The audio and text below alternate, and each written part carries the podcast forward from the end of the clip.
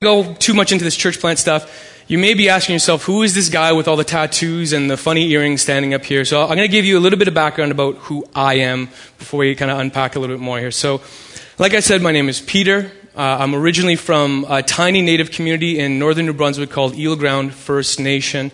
And uh, 10 years ago, my wife and I became Christians. We got saved. And uh, before I became a Christian, I, I lived a pretty rough life. Uh, I was mixed up with drugs. I was mixed up with uh, crime. I ran, ran with some pretty unsavory characters. And uh, I made a mess of my life, guys. Like, it was just, it was, it was horrible. And uh, in fact, a lot of these tattoos, well, all the tattoos that I have, they're all from before when I was a Christian. So they're kind of a reminder of what God saved me from. Not, not a comment on whether or not tattoos are sinful or anything like that, but it's just a reminder of the lifestyle I, li- I lived before.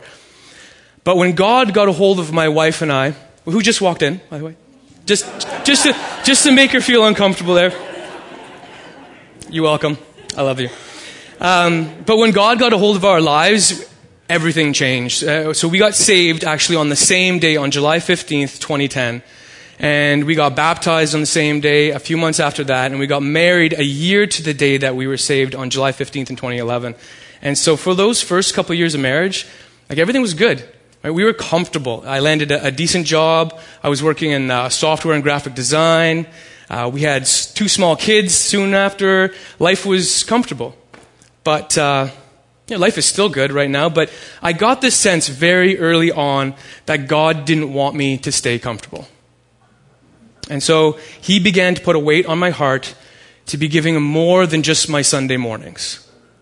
And around the same time, that he was working on me internally, God, as he does, he placed some godly men in my life, guys that were my mentors, my friends, people that I, I love and respect to this day. And so while he was working on my heart, he had put it on their hearts to be encouraging me to pursue Christian ministry. And so I got involved with our church. We were involved with a church plant in, in, Halifax, Nova Scotia. My wife and I were leading a community group. I was doing outreach to uh, the First Nations community in Halifax through this nonprofit off reserve uh, housing organization, and we were both involved with men's and women's ministry and whatnot. But throughout all of this, I still felt God asking me to give more. I don't know if you've ever felt that. But the thing is, I mean, in my mind, with family, with church, with work, I, I, I felt like I already had a full plate. So I kind of just shrugged it off, right? I, I resisted God's call at that point in my life. But God has different plans. God had different plans. And so in the middle of 2013, He just starts ramping up this pressure in my heart, in my mind, and I could go on for an hour about all the different circumstances, all the different conversations, all the different situations that came up that made it clear that God was calling me into something else. He was asking me to step into the, the next chapter that He had written for my life. And so, as anyone who's walked with God with, for, for any amount of time can vouch to this, you can't resist Him for very long, if at all. And so, at this point, I really had no choice but to respond. And so, you know, at this point, I have no idea what He's calling me into. So, I start talking to my pastor, uh, Brad Summers. I'm not sure if some of you guys know him. He's, he's from the East Coast, he's been out here in Southwest Ontario. And he suggested I check out Heritage College and Seminary. I think there's some Heritage grads in here somewhere. Yes? And there we go. And so he had attended Heritage back in the 90s, ages ago. And uh, so I, I, had heard from other people that this was a decent school, and so I'm checking it out online, and it's ticking all the right boxes for me. And the more I'm looking at this, the more I'm looking at like what this situation is going to look like. I feel like God is telling me this whole time, this is where I want you to go. This is what I want you to do. And what was big was, like, it was a huge affirmation actually, is when, when I talked to my wife about this, he was putting this on her heart too. And so, for you married couples, I heard some amens out there. You know, husbands especially, if God puts some crazy plan in your head and you go talk to your wife and she's like, I'm on board, you know there's something there. Right? So we had to, we had to respond. So, but this was going to be a massive move for us. We were living in Halifax, Nova Scotia, and he was God, God was calling us to move here to London, Ontario. And so my wife and I, we, were, we spent over a year praying about this move and what this would look like, asking God to make it clear what he was calling us, not just me, but our family into. Because ministry really does involve the whole family. And so in the fall of 2013, we started to see God just swing open doors. And on a snowy March morning, we packed our two kids, our dog, into this rusted out 2003 Ford Focus station wagon, and we moved halfway across the country to London, Ontario. Uh, we found a ridiculously affordable home. Probably not that affordable nowadays, but uh, unbeknownst to us at the time, it was just three blocks away from the church that I would later be called to pastor three years later. And so God has just blessed us so much since we moved out here. Uh, we've welcomed two more kids. Those are the ones squirming over there with Sammy and I before uh, I came up here. We got connected with Summerside Community Church, uh, where I started serving as a pastoral assistant. And since graduation, God has blessed both Samantha and I with the opportunity to serve our community with a group of brothers and sisters that I love dearly. Oh, I'm going to get choked up again. So, these are dear friends of mine that, that who love the Lord and love our neighborhood, love our community. And so Derek and I, going back to the church plant here, we're actually standing on the shoulders of some very godly men and women who have gone before us. Because the building in which we do ministry was actually home to two other churches over the past seven years. So the first being Chelsea Baptist, that was opened from 1953 to 1980. And so what you're seeing here is the original building. It's since been renovated by the next church that took over the building, which is Victory Heights. And they moved in around 1980. But sadly, Victory Heights also closed their doors about 20 years ago. And so after they closed their doors, the church building was kind of sitting there, not really being used to its full potential for quite some time. And so I'm in school. I'm serving at Summerside. And I'm praying for God to make clear for me what He has planned after I graduate. And so I see this church building. It's right around the corner from my house. I am driving by this building every single day on my way to school. And again, I just felt this burden, like God was telling me, this, this building needs to be used for something in this community. And so Derek and I, we start talking to our pastors at Summerside. We start having conversations about using this church as kind of like a foothold for Summerside to start doing ministry in the neighborhood of Chelsea Green. And church planting wasn't even part of this discussion at this point. We just wanted to have, the, uh, have a, a, church presence, a ministry presence in Chelsea Green. And so we began to host community groups.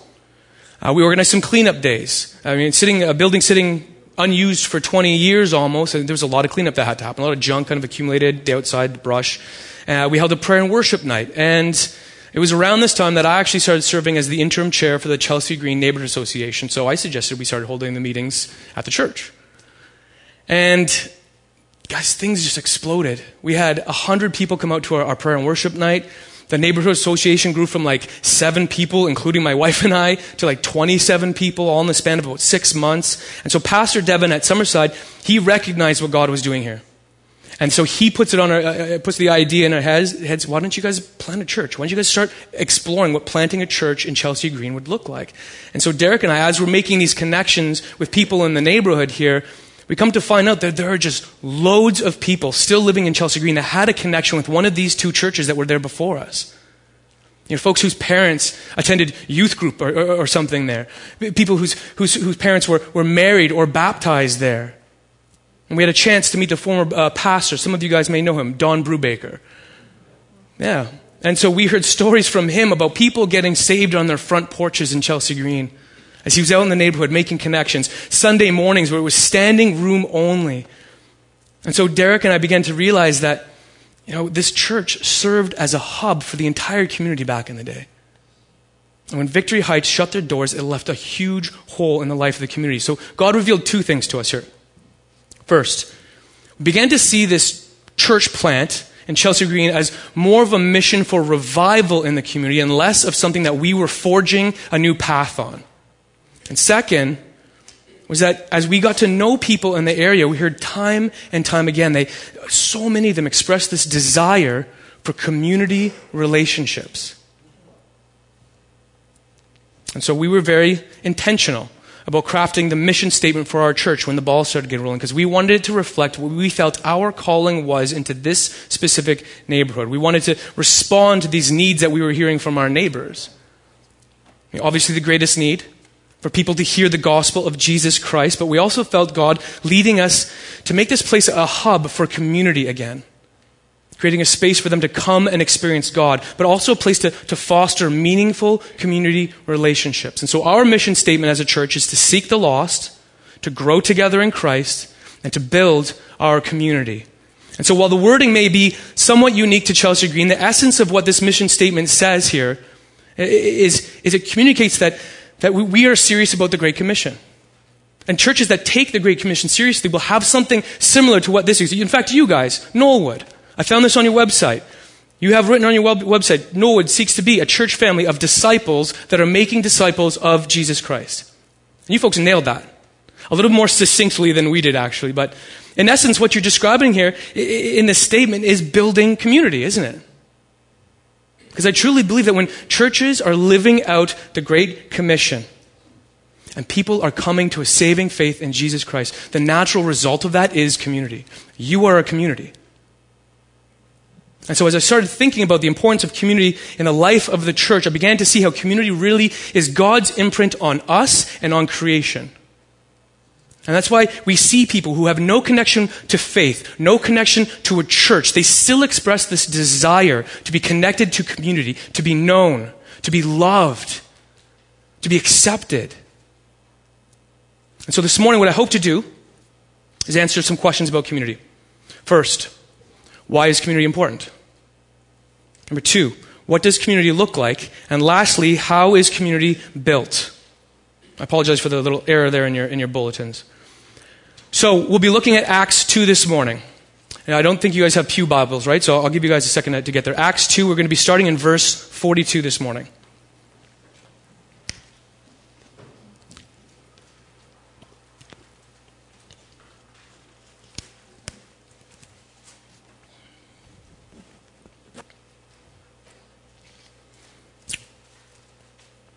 So, starting in verse 42. And they devoted themselves to the apostles' teaching and the fellowship, to the breaking of bread and the prayers. And awe came upon every soul, and many wonders and signs were being done through the apostles. And all who believed were together and had all things in common. And they were selling their possessions and belongings, and distributing the proceeds to all as any had need. And day by day, attending temple together, and breaking bread in their homes, they received their food with glad and generous hearts praising God and having favor with all people. And the Lord added to their number day by day those who were being saved. So, I was given some advice that it's generally bad form for a visiting pastor to wade into contentious social issues here, but you guys seem like a friendly bunch, so I'm going to I'm gonna go out on a, a limb here. So I'm going to ask you guys this is, this is serious, this is severed relationships and, and, and I don't know if marriages, but uh, I'm going to ask you guys how many of you would consider yourselves to be either dog people or cat people? Both. I don't have that category in my notes, but we can talk after. So, personally, I know it's not that serious. I, am more of a dog person. I, I, I, was raised around dogs. I wasn't raised by dogs, but I was raised around dogs. And so we had dogs growing up since I was like a toddler. And if you've ever owned a dog and raised one from being a puppy, you are probably well familiarized with what they do when they're left alone for too long. Right? They'll chew up your, your, your, your, furniture, they'll chew up your shoes, they'll make a mess, they'll run amok until you get home. They call it separation anxiety.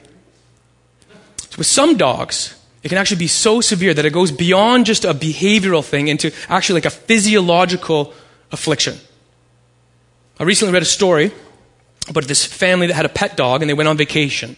And they left this dog in a kennel. And this, this dog was well cared for. It was fed, uh, it, it, it was taken for walks every day. They even piped in a couple hours of television for some reason.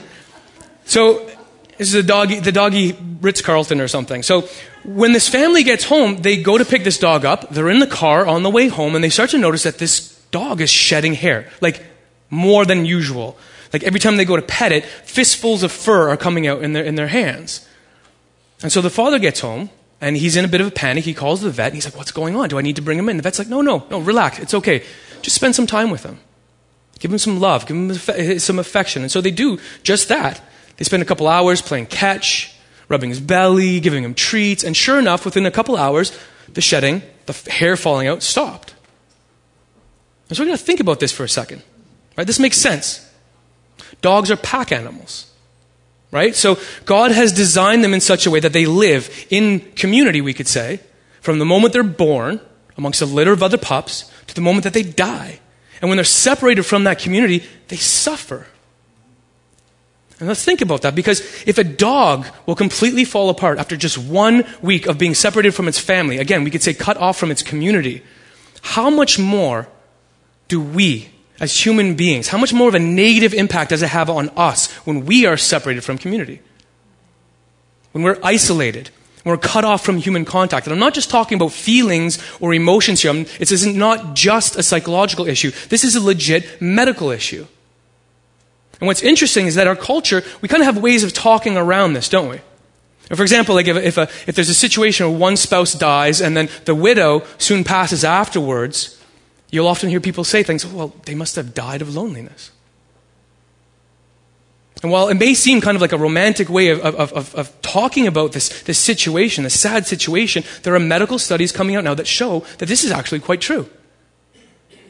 There's studies that show that living in isolation, being cut off from community, can increase your risk of death from 25% to up to 60%, depending on the, on, on, the, on the studies you look at.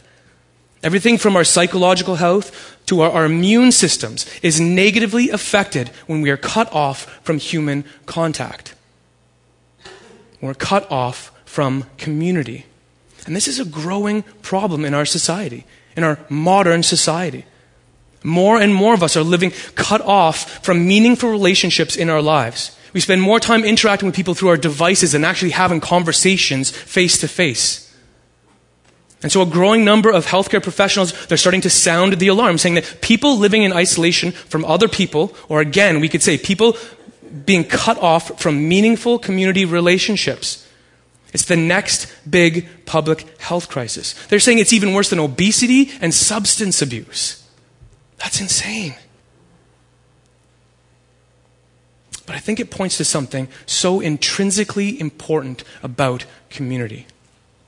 So, we're going to talk, look at this, this first question here. Why is community important?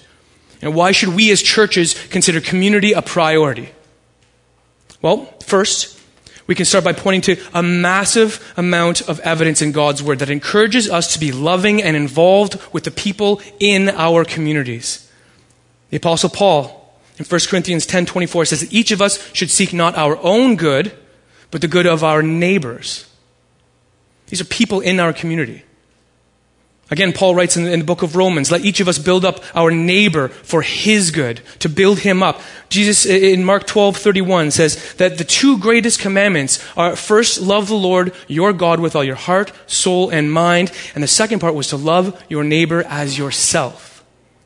And Jesus is, is saying here that there's no greater commandments than these two. In fact, he's quoting word for word Leviticus 19. He says, You shall love your neighbor as yourself. I am the Lord. So to begin here in answering this question, we can see that God saw fit to communicate to us in his word that there's something important about being connected to people in community. To be demonstrating love and concern for their well being to be building them up. Jesus even goes so far as to say this is one of the two greatest commandments. So we need to be paying attention to this. In fact, God shows us from the very beginning that community is a good thing.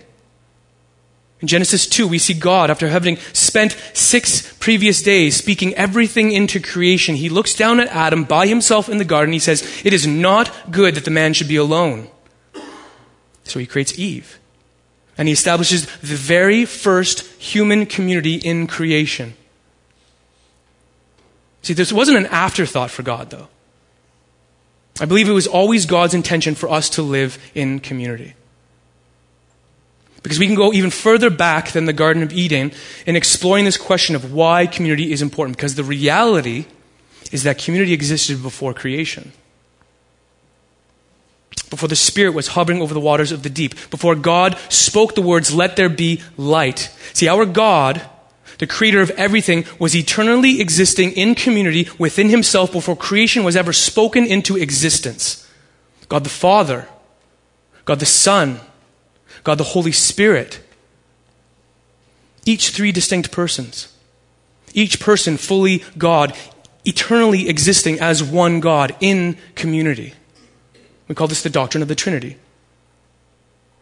And while it may be a bit harder, one of the harder aspects of, of God for us to fully wrap our heads around, people have been wrestling with this for thousands of years. What we can glean from this is that community isn't just something God had planned for us here in creation. Community, is, community in creation is an overflow. It's an outpouring of the perfect community God experiences within himself. With the fruits of the Spirit we find discussed in Scripture are expressed and shared perfectly among the three persons in this community Father, Son, Holy Spirit, eternally giving to and receiving from each other love, joy, peace, patience, kindness, goodness, faithfulness, gentleness. See, establishing community in creation was just one of the ways God expresses his nature to us. It's one of the ways he tells us something about himself. And so we see community hardwired into creation, into us, because community reflects the Creator. And so within God's creation, there's nothing that reflects Him more than us. Genesis 1:26 God says let us make man in our image after our likeness. See God God's made us as his image bearers, both men and women. Which is why God said it was not good for man to exist alone because God does not exist alone, but exists in perfect community. And so in creating Eve, God was just completing the task that he set out to do. To create mankind in his image. Man and woman. Equal co-image bearers of God. Living in perfect community at the beginning. With each other and with their creator. We are created for community, brothers and sisters. From the very beginning, God has created us for community. It's something that is hardwired into us because we are made in His image. This is why community is important. Because it's like God's fingerprint on us. It tells us something about God. And as His image bearers in creation, we are made to reflect His nature out into the world. And that is why churches should consider community a priority. Because on a very deep and profoundly spiritual level, people sense this longing to live in perfect community. The community that we once experienced at the beginning in the garden. People feel that hole in their hearts. But something went wrong. And in Genesis 3, we see our first father and mother who were living in perfect community with each other, with God. They turned their backs on all of it. And they disobeyed the one that gave them life the one who created perfect community for them. And when they disobeyed, sin and death and destruction entered the world. And instead of their hearts being pointed outwards towards each other and towards God, they were pointed inwards, so in their own desires. Their thinking became corrupt. Those perfect fruits of the Spirit were replaced with rotten fruits of selfishness and individualism and greed. Instead of being community focused, our first father and mother became focused on self. And the perfect community they once experienced at the beginning was lost because of sin. And sadly, we still feel that reverberation of sin echoing down into our lives today, don't we? We can see it in the world around us death, destruction, suffering. We can see it in our own hearts as we struggle with selfishness, with individualism, with greed. Each and one of us, each and every one of us is capable of unimaginable sin, brothers and sisters. But God didn't give up on us. And so he set in motion a rescue plan to restore his perfect community, to rescue his image bearers, you and I, and to make us part of that first community once again. And he did it through his son Jesus.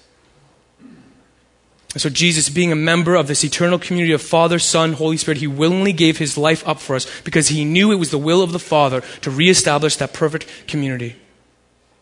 And when he died on that cross to pay the penalty that we deserved for our sins, his blood washes us clean of the rottenness of sin and allows us to re enter the community of God.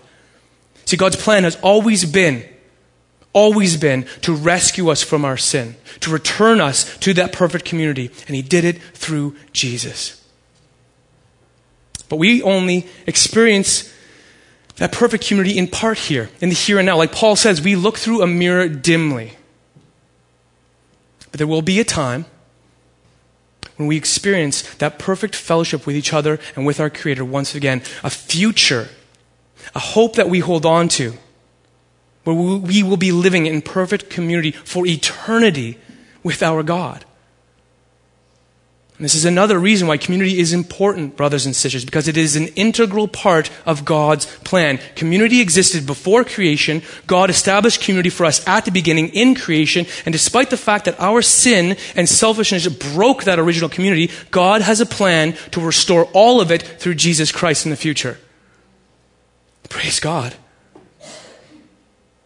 But like I said, we live in the here and the now. We live in this present age, and we can look out in the world and we see that the community in which we live, our church communities, our community at large, they're not how they were in the beginning.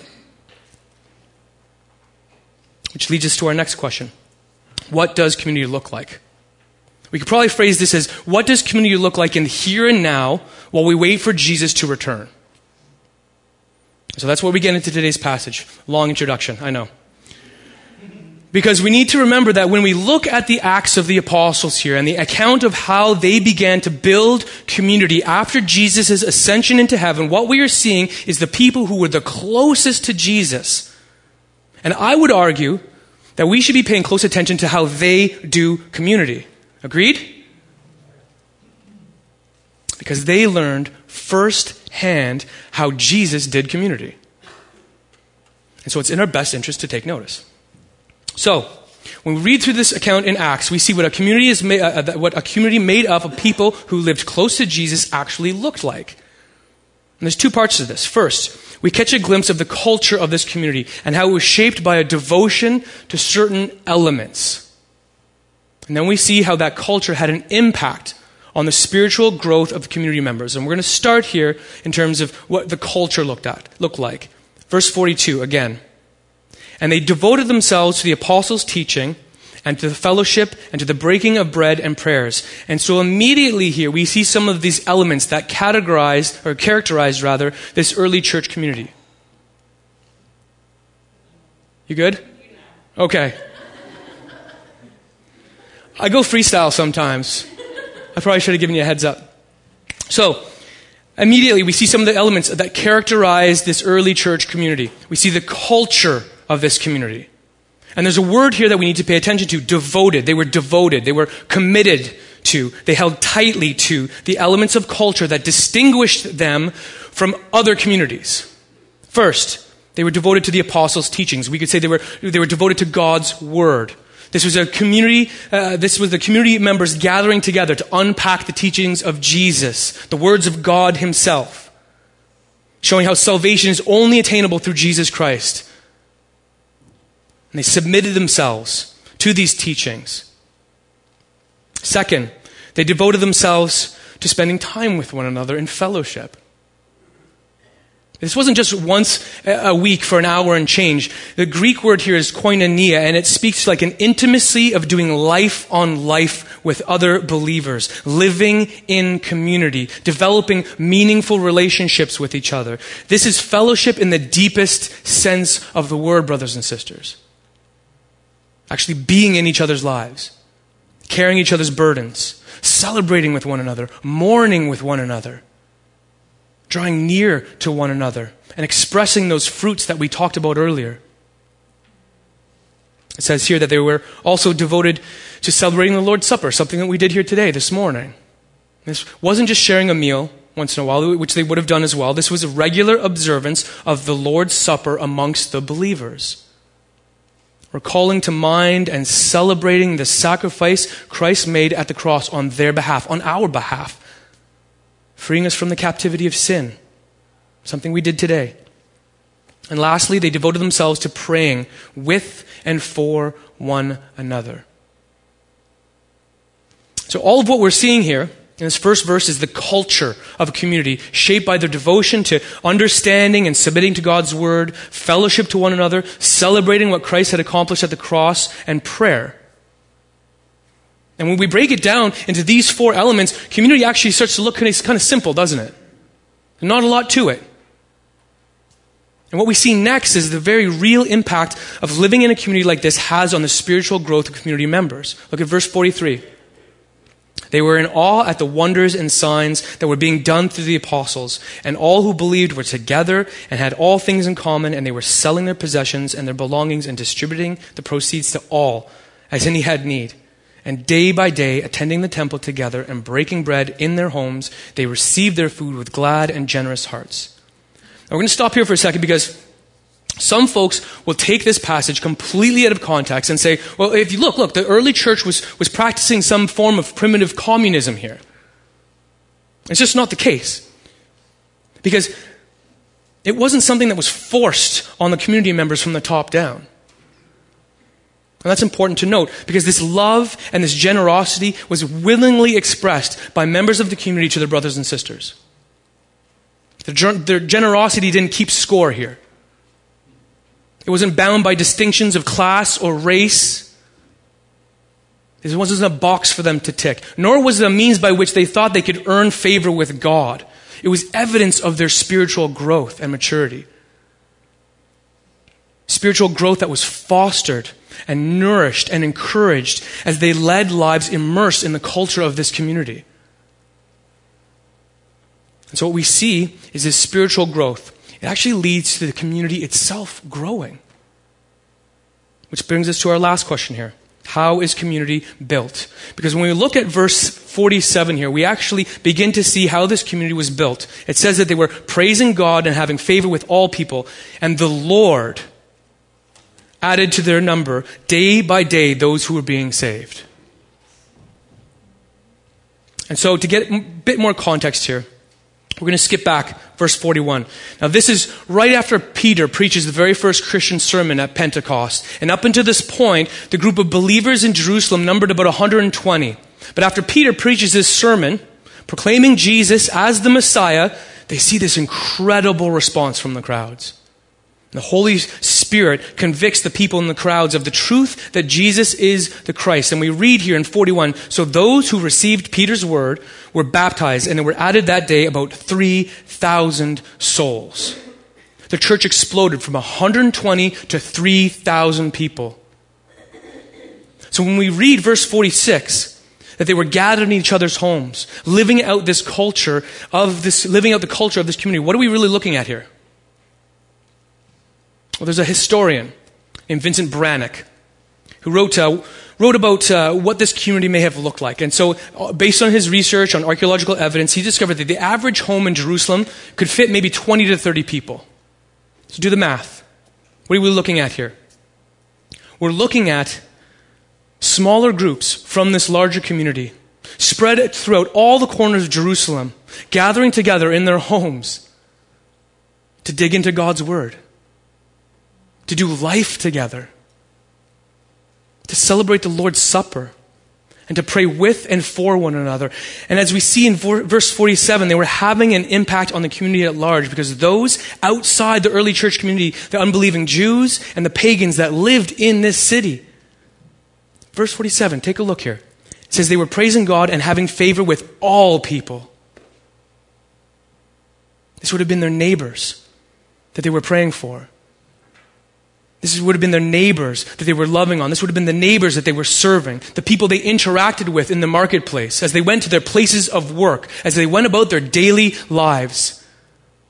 They were intentionally engaging in meaningful relationship with the people in their community, the people that they met in their everyday lives. And our churches today, 2,000 years later, we're called to have this same impact in our communities, brothers and sisters. Some churches put this into practice through community groups or discipleship groups. The, the, name really isn't important.